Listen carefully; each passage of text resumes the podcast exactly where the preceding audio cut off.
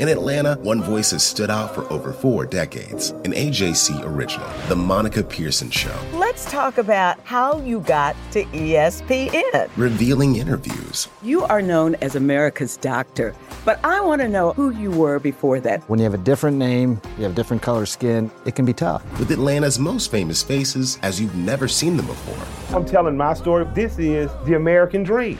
The Monica Pearson Show streaming now on AJC.com.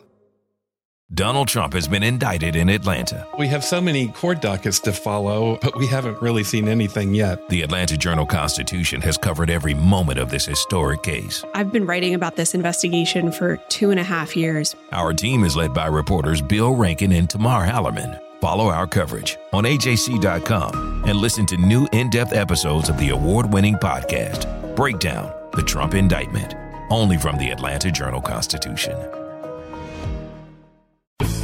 An AJC poll spells trouble for Republicans on abortion. Welcome to Politically Georgia from the Atlanta Journal Constitution, the podcast we want you to depend on for the most on the ground coverage of the 2022 election. I'm your host, Greg Bluestein, along with your other host, Patricia Murphy, and we are two of the political insiders here at the AJC. If you're just listening to us for the first time, well, first, welcome. Second, please follow us on Apple, Spotify, or wherever you get your podcast. Coming up later, Herschel Walker reacts to the AJC poll that shows him behind Senator Raphael Warnock, and he also tells Fox News why he has never spoken publicly about his other children. But first, we want to unpack more details in the brand new AJC poll conducted by the University of Georgia.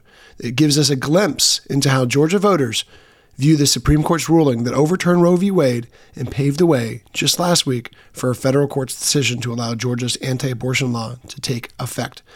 Patricia, let's break down the first AJC poll since this momentous ruling. Uh, first, just over half of likely Georgia voters said they disagreed with the Supreme Court ruling. So, a majority of Georgia voters disagreed with the ruling, and about the same proportion opposed the state's anti-abortion laws, which outlawed the procedure in most cases once a doctor can detect fetal cardiac activity. That's as early as six weeks before many women even know they're pregnant. Patricia, this is something that Democrats expected, but now we have firmer numbers that show just how unpopular this ruling and this anti-abortion law really is. Yeah, when Republicans passed that law, they knew that it was not going to have majority support among voters, but they also knew it had a wide majority of support among their own Republican voters. So that really was a base issue. It was delivering on a on a long time promise, and it really was the time when I think Governor Kemp, early in his administration, felt like he could deliver on this. He had the numbers he needed. They just got it passed with one vote, and they don't have those same numbers in the chambers anymore. So they really did it when they could, and I think that they would do it again if they could. You know, there is there is very little heartburn on the right in terms of the content of that bill. I think the politics of it, though, are going to have some effect. But what I think we're seeing in this poll, the numbers are not quite lining up yet. We see that um, when you dig into the crosstabs, this is a very strong motivating factor for uh, 42% of people who said they would be more likely to vote for somebody who opposes the abortion bill meaning the people who are who don't like this bill are about twice as likely to vote for somebody who agrees with them over the people who like this bill and said that they would support probably a republican who agrees with that. It is much more of a motivating factor on the left than it is on the right. My question, though, is we're just not quite seeing that play out in the top line numbers. Um, Stacey Abrams, who is unapologetically opposed to that abortion bill, had a huge press conference after the day that we found out that it would be enacted and very angry in that press conference, said she was angry, extremely emotional about this. Yeah, yes, exactly. So very emotional about this issue, as are many voters, but she's still trailing Brian Kemp by five. And that's not really much of a difference from where she started the race, even after this bill been enacted. And so it's just not quite showing up. Maybe it'll show up in other races where the people are not quite as well known. I mean, I feel like Stacey Abrams' impression on voters is pretty well baked after 2018. Same thing with Brian Kemp as the sitting governor, pretty well baked after three and a half years as governor. Those down ballot races, this might make more of a difference, or this just might make more of a difference over time. We just don't know. But right now, we see It's a very strong motivating factor. A majority oppose, and yet Stacey Abrams is still trailing by five. And that really is the key question, right? We, we see exactly 42% of likely voters said they're more likely to vote for a candidate who wants to protect abortion rights. About a quarter say they're motivated to vote for candidates who want to limit access to the procedure. About one quarter said it makes no difference. So we, we have a plurality of voters who say that that it energizes them. But the question, and what Republicans really think is happening, is that those 42% were already going to vote. You know, most of them were already going to vote Democrat. Most of them are already going to vote for Stacey Abrams, for Senator Warnock, for others who want to preserve and protect access to abortion. The question that we can't answer, but will be a, a, one of the key factors in November, is whether or not this issue is leading others who would otherwise sit on the sidelines either to vote Democratic or, in some cases, to switch parties and switch from the GOP to the Democratic side right? And we just don't know that. but at the same time, we know that Democrats are, are at least banking some of their political fortunes. They're wagering a bet that it will and that it's not showing up in these polls. And Stacey Abrams, that is why she went out there and said, in her words, she's enraged. You know, she's not just upset, she's enraged by the Supreme Court's decision that paved the way for this anti abortion law to take effect in Georgia. And she's hoping that a wave of voters who otherwise would maybe sit this election out are going to get energized, especially younger voters who she's appealing to. It's a tough bet to make right now. You know, we talked about in our last show how she's five points back in the AJC poll. Most other polls show her at a similar distance, um, for, so within striking distance, but definitely not in the catbird seat here. Definitely the underdog in this race, and she's got a lot of work to do to shore up her own party's base too you know, 80% of African American voters support her. That's not the 90 plus percent that she wants to see right now. So this is where this rubber meets the road. We've heard her and Senator Warnock talk about their disgust with the U.S. Supreme Court. Um, we also have some numbers about the U.S. Supreme Court in our poll as well. About 39% of likely Georgia voters said they have very little confidence in the Supreme Court and a plurality of Georgians across most demographic groups, except for those who see themselves as conservative or Republican, said they have very little confidence. So nearly 19% of all voters polled said they have a great deal of confidence. So, you know, there's a general distrust slash disgust with the Supreme Court. But again, at the same time, Patricia, we're going back to that root question. Is this just affecting voters who are already going to the polls, or will this help generate more new voters who usually skip midterm elections or crossover votes, you know, voters who otherwise would have voted Republican to switch parties.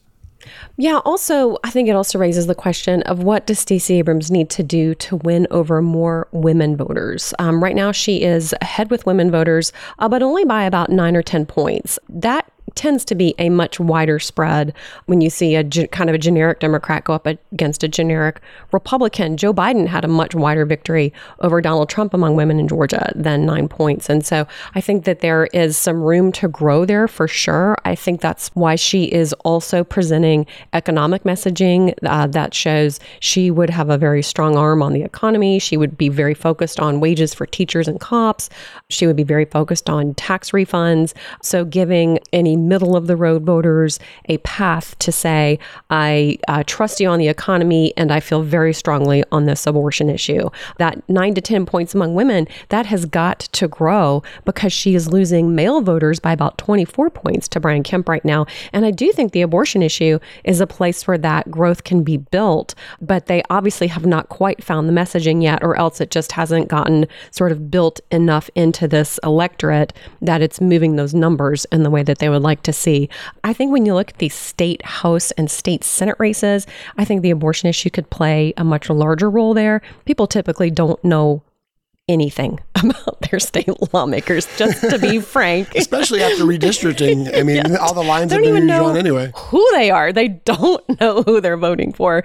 So when you have a single issue voter, that is where I think it can make a big difference. And voters now understand that the state level, including those state lawmakers, is where those decisions are made. So if you're somebody who is 42% more likely to vote somebody vote for somebody because you believe they might repeal that abortion law, that uh, state lawmaker race is where that could really play a big difference. I also think in the state attorney general's race, it could be a big um, I don't know if it's going to be a, a, big factor. I think it could be an important factor. Yeah. Chris Carr won by a very narrow margin in 2018. Could Jen Jordan use this to push that margin just in the other direction? I think there's potential there as well. Yeah, that might be the race, the statewide race, where abortion access plays the biggest role because Jen Jordan said she wouldn't use taxpayer resources to defend the law against challenges. And we're already seeing our first challenges reach the Fulton County Supreme Court just this past week, while Chris Carr says that's basically a dereliction of duty that as Attorney General, that you're duty bound to defend the laws of the state. And if you wanna if you wanna make the laws, stay in the legislature, is what he says. I, it's an interesting point you made about state lawmakers because you're right. A, a lot of people don't know who their state senators and representatives are, especially after redistricting, re- redrew the lines after a decade, right? People aren't used to their new boundaries by any means. B, you know, we saw some hints, suggestions, indications that after the 2019 vote on anti-abortion laws, that some suburban Republicans could have suffered that. Their defeats could have been part of the anti-Trump wave anyway in Georgia, but it also their votes or their party's votes on the anti-abortion laws could have contributed to their defeats. Now we have a lot of Republicans who either are, are, supportive of the anti-abortion law or just simply don't want to go revisit it because it is it was such a fraught debate. It only passed with one vote to spare in the Georgia House. It was very uh, it took a it, it, exacted a toll on even supporters. Every day was an emotional debate at the Capitol. I, I was witnessing friendships frayed and bipartisanship alliances really put to the test during this vote. And a number of Republican lawmakers took a walk in the House, especially on the vote, or voted against it either the, on the floor or in, in, committee meetings. So it was really fraught debate. But this, Patricia, is another interesting part of our poll because now there's going to be a push now that Roe v. Wade was overturned. There's going to be a push from some anti abortion activists and their allies in the legislature to take more aggressive actions to restrict abortion. Where once an outright ban of all abortions, including in cases of rape, incest, or if the life of the woman is in danger, once that was seen as a fringe idea, now we've got leading candidates for Georgia office, including Herschel Walker, who supported a total ban. Brian Kemp personally supports a more restrictive ban. He supports a ban on abortions, even in cases of rape or incest. He just wants exceptions if the life of the woman is in danger. So we've got statewide candidates who hold more stringent views of how abortions should be restricted. In our poll, it showed about one fifth of Georgia voters say that abortion should be banned outright in Georgia. And a vast majority, nearly two thirds, say that they oppose such a ban. So this is the next sort of one of the next battlegrounds over the debate over abortion access. We might not see legitimate, you know, a legitimate push next year to ban all abortions, but we could see issues, some measures on the margins.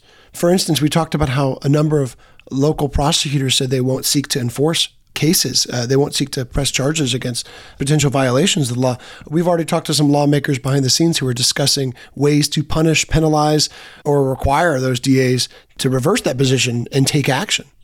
I really do fully anticipate there will be some horror stories about how this bill is implemented because it is very obvious right now that lawmakers and administrators at this in the state do not know the full effect of this bill because they still have not yet written the regulations to specify how a lot of this is going to work.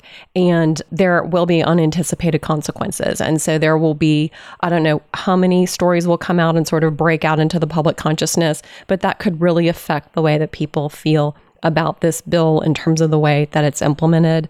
Also, I think Brian Kemp is perceived to be a little bit less far to the right on this issue than Herschel Walker because Kemp has signed a bill that did not insist on no exceptions whatsoever except for the life of the mother. He did sign this bill, which is extremely restrictive and the most restrictive we've ever seen since Roe v. Wade, but it does allow for those narrow exceptions. Herschel Walker's position is no exemptions, period. That is in contrast with four fifths of Georgia voters.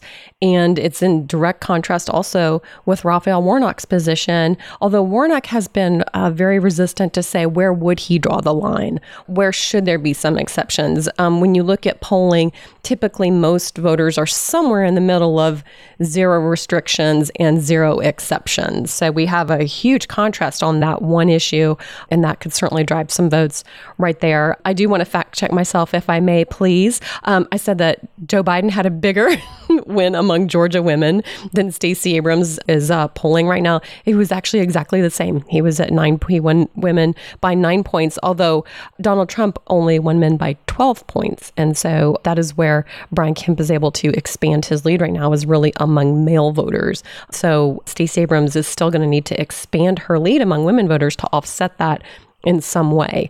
And it is clearly something that she's going to have to balance with these economic numbers and economic issues. You're going to have, I think, some voters who are really torn between choosing between these two issues. And Abrams is going to have to give them a path to say, I feel solid about Democrats on the economy.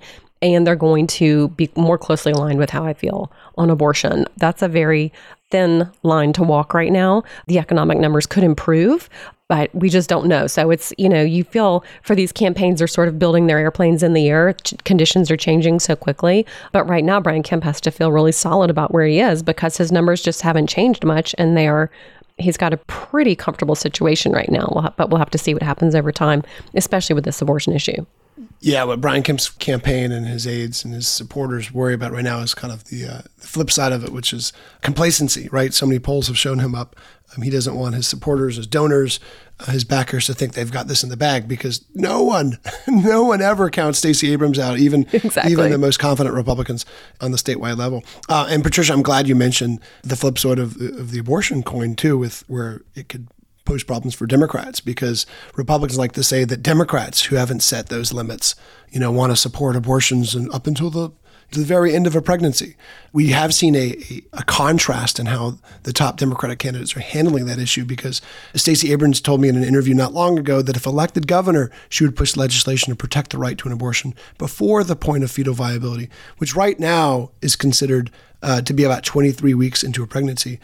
Senator Warnock, by contrast, has not taken a position when I pressed him on whether he'd support any limits to abortion if there's new legislative push in Congress to reverse the U.S. Supreme Court ruling that overturned Roe v. Wade. Instead, he likes to rail against the Supreme Court and talk about how the constitutional protection of women and their rights has been undone, in his words, by an extremist right wing judges who have ignored precedent. So you are seeing a different stance from Democrats because they know that this could be a vulnerability of theirs as well if Republicans try to argue that they, you know, they would support late term abortions or the like. I think Warnock's approach is interesting. He has just a philosophically different approach to this. Instead of drawing the line, he said, look, this is not the business of the government to make this decision. This is the business of women and their doctors and their pastors or anybody else they want to consult in their own personal lives. But he has just fundamentally said this is not the role of government to make this decision for women. And there are plenty of women who agree with that. This is Politically Georgia from the Atlanta Journal Constitution. Hip hop is a product of black people, it's a product of black song and celebration. The Atlanta Journal Constitution presents Hip hop's most pulled elements are pulled from the South. A Southern hip hop story. We always go back to that moment of the Source Awards. Everybody wants your rhythm, but they don't want your blues. The biggest names in hip hop. Atlanta is still the mecca for hip hop. 50 years. No one can deny one film. The power of the South now. The South got something to say.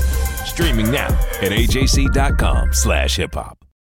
Our journalists at the Atlanta Journal Constitution are working around the clock to keep you updated on all the developments surrounding the Trump indictment. Now, the AJC is putting all of our coverage in one place with our new Trump 19 newsletter. Every Wednesday, you'll have our latest coverage and analysis on this historic case in your inbox. So sign up for free today at ajc.com slash indictment newsletter. That's all one word. ajc.com slash indictment newsletter.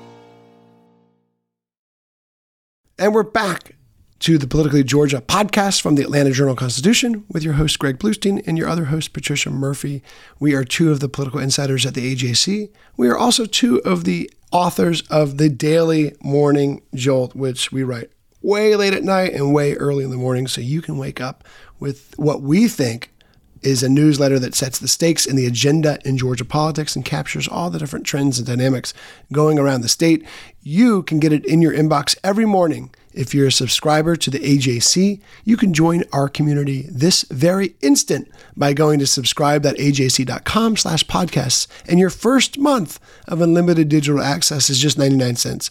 That's subscribe.ajc.com slash podcast so you always know what's really going on. And we've had a lot of news in our newsletter about the AJC poll. We'll have even more coming out as we continue to release details, Patricia. But we've heard from Herschel Walker's camp about that poll. You know, his aides are actually pretty pleased with his standing. He's three points back. He's just outside the margin of error. He's actually closer to, four. he's 3.6% back behind Senator Warnock. The margin of error is 3.3%. So the incumbent Democrat has a slight edge. But all things considered, Herschel Walker's camp is okay with where his standing is. He's been outspent. He's had a tremendous barrage of negative news coverage, and yet he's still right there. He's still right in the right in the mix. And Republicans really believe that you know, with Biden's approval ratings in Georgia, he has 60% disapproval with that poor disapproval ratings, but also with the economic news and just the other unfavorable factors working against Democrats, that even given all of Herschel Walker's problems, he will come out on top. We'll see. but Patricia, this is really going to be a close race, it seems like, down to the wire. Well, I think we're looking at definitely this is probably the floor for Herschel Walker. This is probably the lowest he's ever going to go in a poll, right there at about 43%. And we know that because he got a gigantic share of Republican voters in that GOP primary. Most of those voters are going to coalesce behind him. And so, uh, and the people, and you and I have talked to his supporters, they are diehard bulldog GOP, Trump loving, can't tell me a thing that I don't want to hear about Herschel Walker. They are loyal to him in a way that will not be changed by any amount of press coverage, any bad sound bites, any bad press. It just doesn't matter. So he has a very high floor for a candidate because he has this pre established identity in the state of people who love him.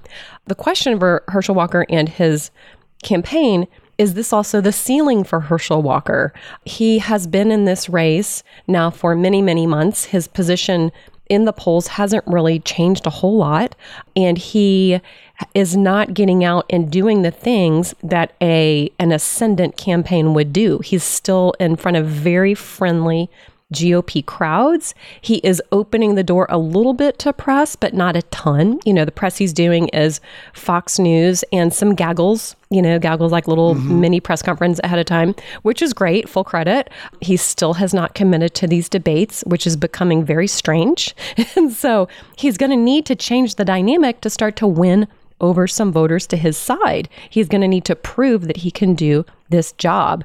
And I haven't seen a major difference in the dynamics of his campaign since he got into it. And, you know, friendly crowds, mostly controlled press coverage, talking a lot to Fox News.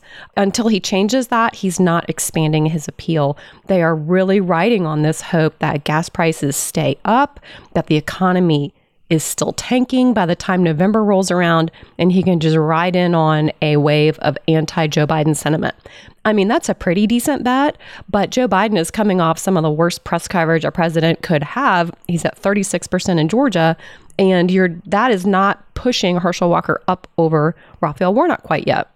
So I think that these are very good numbers for Herschel Walker. Absolutely. A regular candidate would be at about 10% after everything that he has said and done. To be honest, if this was like Herschel Smith, we would not even be having this conversation. um, and uh, he has definitely earned that goodwill with those Georgia fans who he has. But even he had a, he had a tiny little slip in a Fox News interview earlier this week, and he said in talking about why he had not yet accepted any of these debates mm-hmm. and committed to them. And Brian Kilmeade was pushing him. He said, "Why haven't you said you'll debate this guy?" And he said, you know, I just want, I want it to be for the fans. I don't want it to be for the press or anybody else. And to me, that is a little bit how this campaign is approaching this work right now. These are fans. These are people who love him. These are people who are coming because they're so excited to see him. They're about to jump out of their skins, but there's not a reach across that aisle in any other way than saying, I just want to unite people, but they're not getting in front of different audiences. They're not agreeing to debates. They're not doing anything that's going to kick him up over 43%. And when that changes, I do think these numbers could change, but I don't know when that's going to change. And, you know, Yeah, they are running out of time at a certain point. Yeah, I think that's a good way to look at it too. It's a sort of a fan-driven campaign, and you're right. He did slip and say, "I want to do this for the fans." I mean, they're used to- voters. They Yeah, are they're voters. right? And a lot of them aren't fans, and even a lot of the, his voters are not going to be fans. And we've talked about this, but a lot of his voters who are reluctantly voting for him to vote for a Republican Senate or just to vote against Senator Warnock. You know, they're they're not voting for him because of any deep and abiding love for Herschel Walker. Uh, many of them that we've talked to, and many of them that we've heard from, have said, you know, look, that the issues, that the blunders, that the exaggerations, the lies, the falsehoods, the unclarity on stances really concerns them, but that switching control of the Senate, but that helping Republicans retake control of Congress is more important than to them than voting against Herschel Walker. So that's going to be a dynamic that will be really interesting to watch in this race. And Patricia, we heard from Herschel Walker about the close poll. Here's what he told our colleague Shannon McCaffrey up in Gainesville the other day. Well, I, I think it shows after they spend what 25 million dollars and we're still this close, meaning that the people of Georgia are speaking that they're fed up with this economy, they're fed up with uh, crime on the street, and they're just fed up with the leadership in Washington. They're looking for new leadership, and I think they know in Georgia that's Herschel Walker. So clearly, he's trying to make this race a referendum on Joe Biden, on Democratic control of Congress. And as you mentioned, not pushing to expand the party's base. He is doing events. It's it's interesting because uh, yes, his public events are all you know with Republican friendly crowds. The Fox News thing at Gain, in Gainesville on Wednesday, but you know he's after that. Shortly after that, he went to Gainesville High School and, and met with the local football team. Right, like not getting headlines. He went to a famed barber shop in Buckhead Wednesday night, Tommy's. You know, which is known for a Republican I guess, clientele, but also just a kind of a, a neighborhood gathering spot right next to the OK Cafe and the, the Goldbergs up in uh, Yeah. northwest Atlanta near, near Buckhead. So he's doing events, but he's not necessarily gaining press attention for him because, frankly, he's not telling the press about some of these events. Yeah, I saw he was at Tommy's this morning when I opened Twitter, but Tommy's is a, like a GOP No, like yeah. must do. I remember Karen Handel did a campaign event at Tommy's, Yeah. and Tommy has all of these. Uh, it's so great. He has all of these signs, all of these candidate signs. And local high school signs, but they're only for Republicans. So They're it's definitely that a the friendly barbershop. hotspot. Yeah. that's a friendly one. But you know, going to the high schools and going to certainly it's friendly too. When Herschel Walker steps onto a high school football field, he's greeted like a star too. But yeah, we haven't seen him do those sort of go to an unfriendly crowd in public. You're exactly right about that. Well, Patricia, the, one of the other things that came out in doing his Fox News interview was he Herschel Walker was pressed on the children who he has unacknowledged. You know, he, he's we've heard him rail against absentee fathers. The Daily Beast story a few weeks ago disclosed that he himself has several children who, who that he didn't previously acknowledge. Let's hear what he had to say about that. Well, I never would be public about it because, you know, one of my kids who wanted to be in the media has gotten a lot Christian. of threats. He's gotten a lot of threats. He finished his last year with security guards. So why would I want to talk about any of my other kids and put them at jeopardy, which is that- what they want to do? They have tried to de- demonize me. You see, they've spent, what, $25 million trying to up against me. Uh, Reverend Warnock, Chuck Schumer, and also Joe Biden. And right now, you see where I'm at. The polls are showing we're dead even. So that tells you that the people are speaking that they're time for a new leader in Washington. That's Herschel Walker.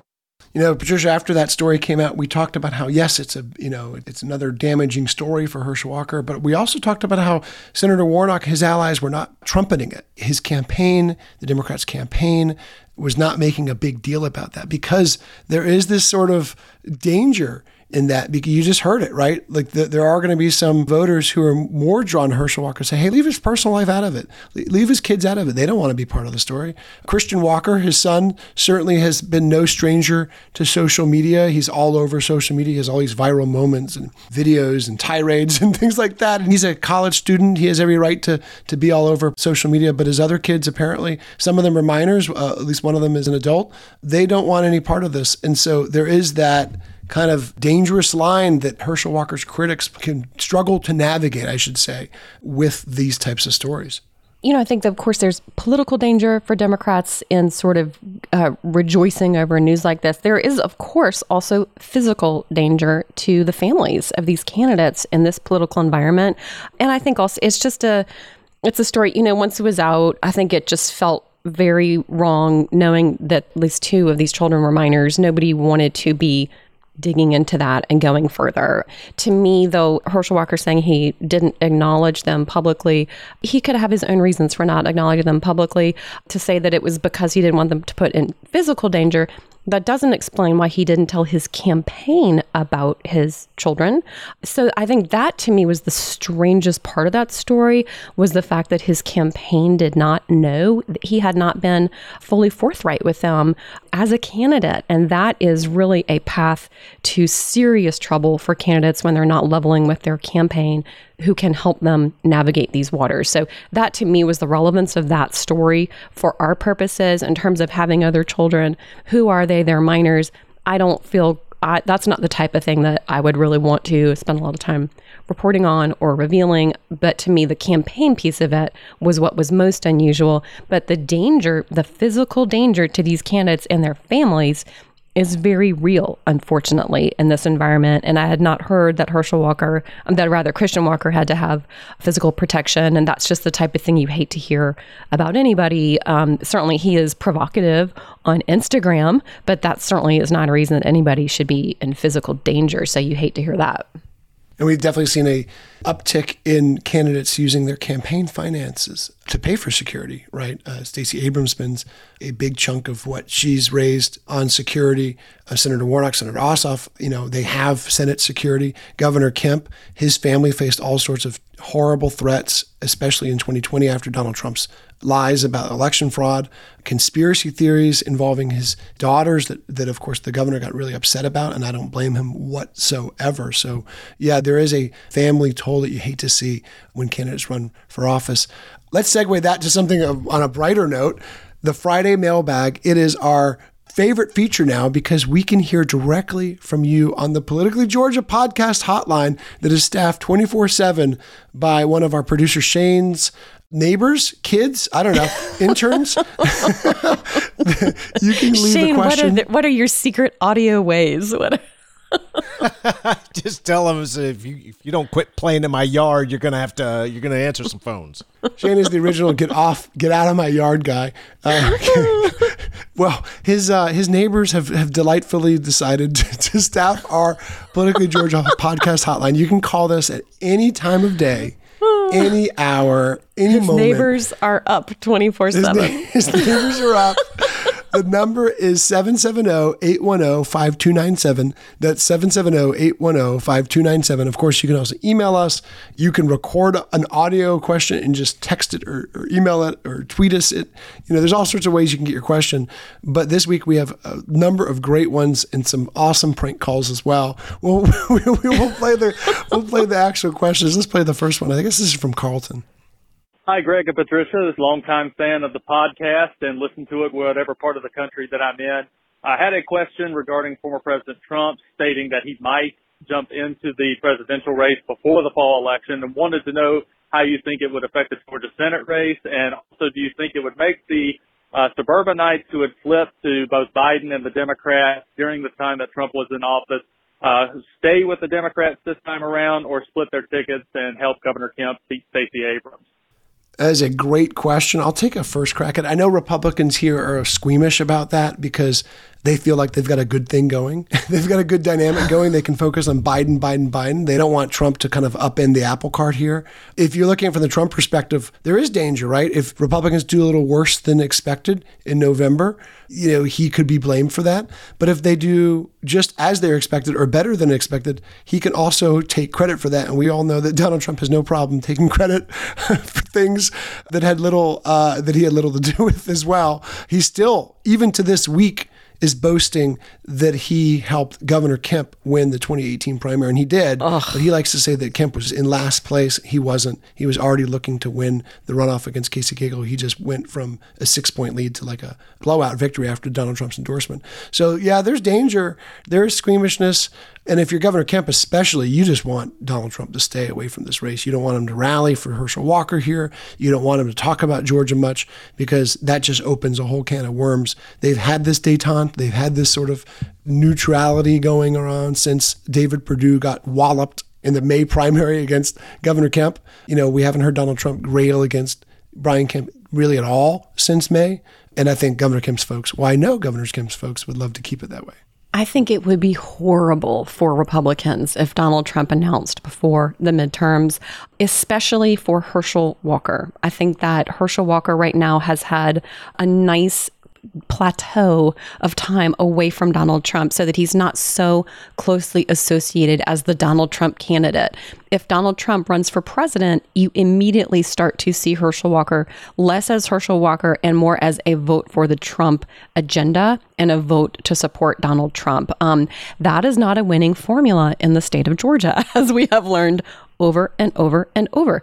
I think Brian Kemp would be okay because he has so effectively walled himself off from the Donald Trump momentum up or down. Mm-hmm. He is Brian Kemp has proven in his primary he is his own man. And that's not the case for all Republicans in Georgia, but Brad Raffensperger and Brian Kemp I think Donald Trump was right. He did help Brian Kemp win in May because a lot of Democrats not a lot of Democrats, an important minority of Democrats crossed over to vote for Brian Kemp in that primary. Donald Trump strengthened Brian Kemp and Brad Raffensperger by putting them in that untenable position to choose either your state constitution or the ex president of your party. Who are you going to pick? Brian Kemp and Brad Raffensperger picked the, law, the laws of Georgia, and that's helped them immeasurably in 2022. Um, so I think they would both be really they are their own brands at this point, thanks to Donald Trump.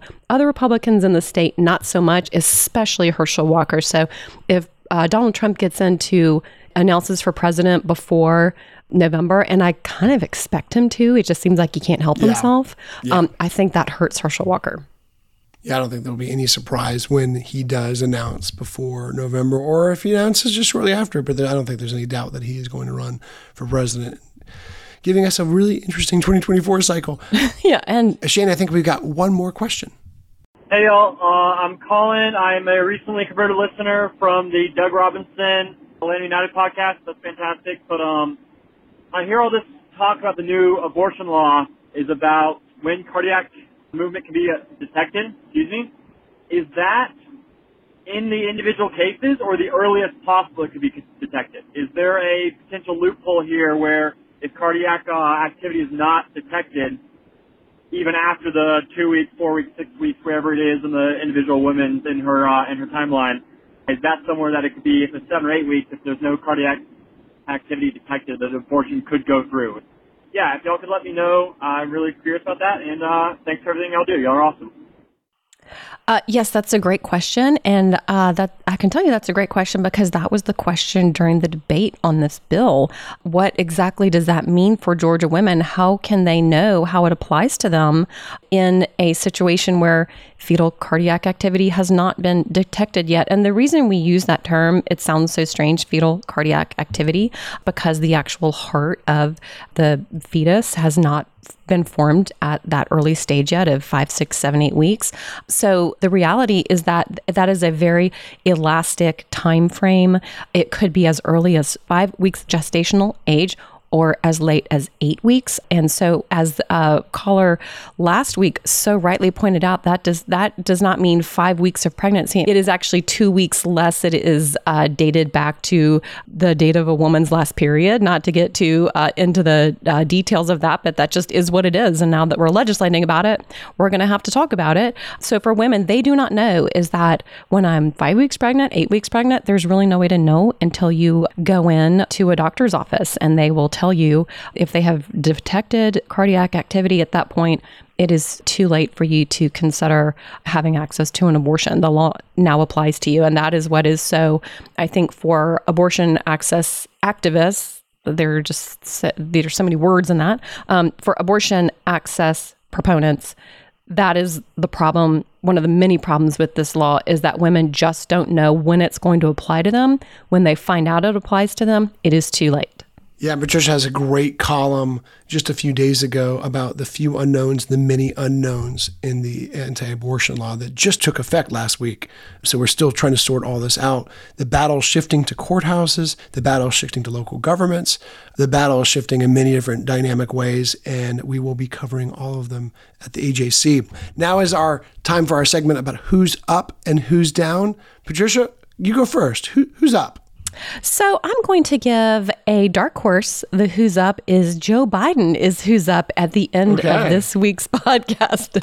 And that is because there has been a major breakthrough on this long languishing reconciliation bill. There has a been an agreement now between Chuck Schumer and Joe Manchin. Now they actually have to pass that bill, but the fact that they have Joe Manchin on board is a really big deal. And embedded in that bill is a laundry list of wishes and best case scenarios for Democrats that they have been working on for 20 years. And that includes letting Medicare negotiate the cost of prescription drugs with drug companies. That has been verboten and a Democratic effort for more than 20 years. There is a tax on carried interest. That's a really kind of technical term for taxing the gains on people who kind of make all of their income from investments. It's sort of an anti Wall Street effort.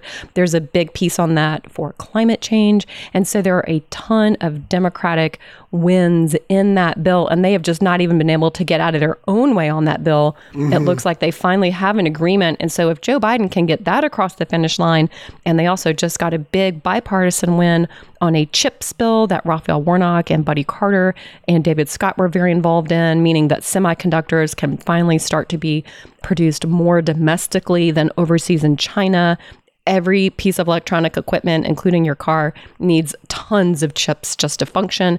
They got that bill across the finish line this week. So Joe Biden ends the week on a rather high note, despite the fact that his approval ratings are in the low 30s. Georgia is, yeah. So he's my unlikely uh, who's up this week.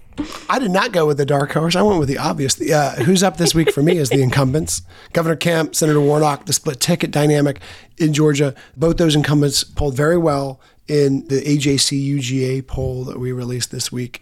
They're both, uh, you know, in solid standing they're definitely not out of the woods. It's definitely going to, these races will tighten. There's still a number of undecided voters, and there's still much room for Stacey Abrams and for Herschel Walker to make up that lost ground. We see it in the polls. Stacey Abrams, particularly with um, black voters, and Herschel Walker with, frankly, it's just with Kemp supporters. Herschel Walker's one of his biggest problems is that 4% of Kemp voters are voting for Raphael Warnock, and 4% of Kemp voters are voting for the Libertarian, and another 6 or 7% are undecided. So, right there, you know, if he can close the loop, it's not that easy, but if he can close that loop, he's gained some ground on Raphael Warnock right there. Patricia, who's your who's down? My who's down is Fulton County District Attorney Fani Willis. She had a major public rebuke from the judge overseeing the special grand jury investigating Donald Trump. Um, she's been taken off of the Burt Jones piece of that case. And there was just a very public um, sort of dressing down by the judge who said this is not just an appearance of, of conflict, it is an actual conflict of interest. Also, you're on national TV too much.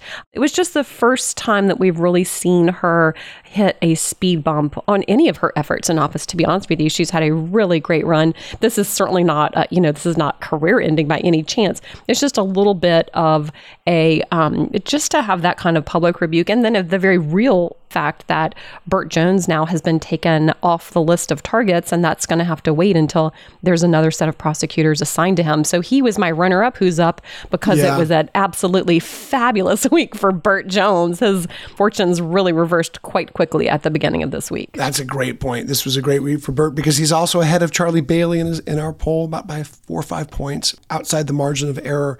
And yeah, he that was a big victory for him. And it doesn't look like the prosecuting attorneys council is going to rush to find a new investigator who will look into the Burt Jones case at all. So that is a victory for him. My who's down is a is another down ticket candidate, Bee Nguyen, the state representative who was the only of all the candidates of all the races we polled, the only clear clear and convincing lead. And of course, things will change and tighten. But the only candidate with a double digit lead was Brad Raffensperger, the Republican incumbent Secretary of State. That just to me illustrated how tough it will be for Democrats to flip that office because. You know, a year ago, we thought Brad Raffensperger wasn't even going to qualify, or at least some people thought that, including me. And now we're in the position where, at least by the AJC poll, he is looking like he's going to run away with this race, right? Uh, again, things will tighten. They always do. But we have 16% of Democrats who are willing to cross over and vote for Brad Raffensperger. That completely blunts and overwhelms any semblance, any vestige of Republicans, you know, the Donald Trump diehards who say they'll vote against him or won't vote at all in that race. And we're seeing that. We're also seeing how much harder it is for Democrats to run against someone like Brad Raffensperger, who famously stood up to Trump's attempts to overturn the election.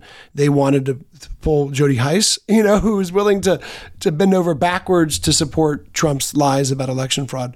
And instead, they're faced with Brad Raffensperger. So it's going to be a very tough race for Democrats.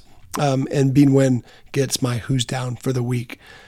Well, that is going to do it for another edition of Politically Georgia. You can count on new episodes of this podcast to come out every Wednesday and every Friday, or really whenever big news breaks. So we will see you next time on Politically Georgia from the AJC.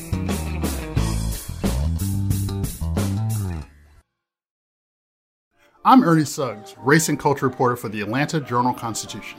And I'm Nedra Rhone, lifestyle columnist. Atlanta has been known as the Black Mecca for so many years, but that means something different to everybody. It means everything to me. I've been living here for 24 years, and I am still amazed at how rich the city's black culture continues to grow. Every day I wake up, I learn something new. Well, you all can learn something new by subscribing to the Atlanta Journal Constitution's new newsletter called Unapologetically ATL. It's all about the people, the events, and the entertainment happening in metro Atlanta that black people might want to know about. Like historically black colleges and universities Atlanta's thriving art scene, and the city's growing neighborhoods. Wherever you live, we want to hear from you. We want to hear what issues are important to you. So subscribe today at www.ajc.com slash unapologetically ATL. Only from the Atlanta Journal Constitution.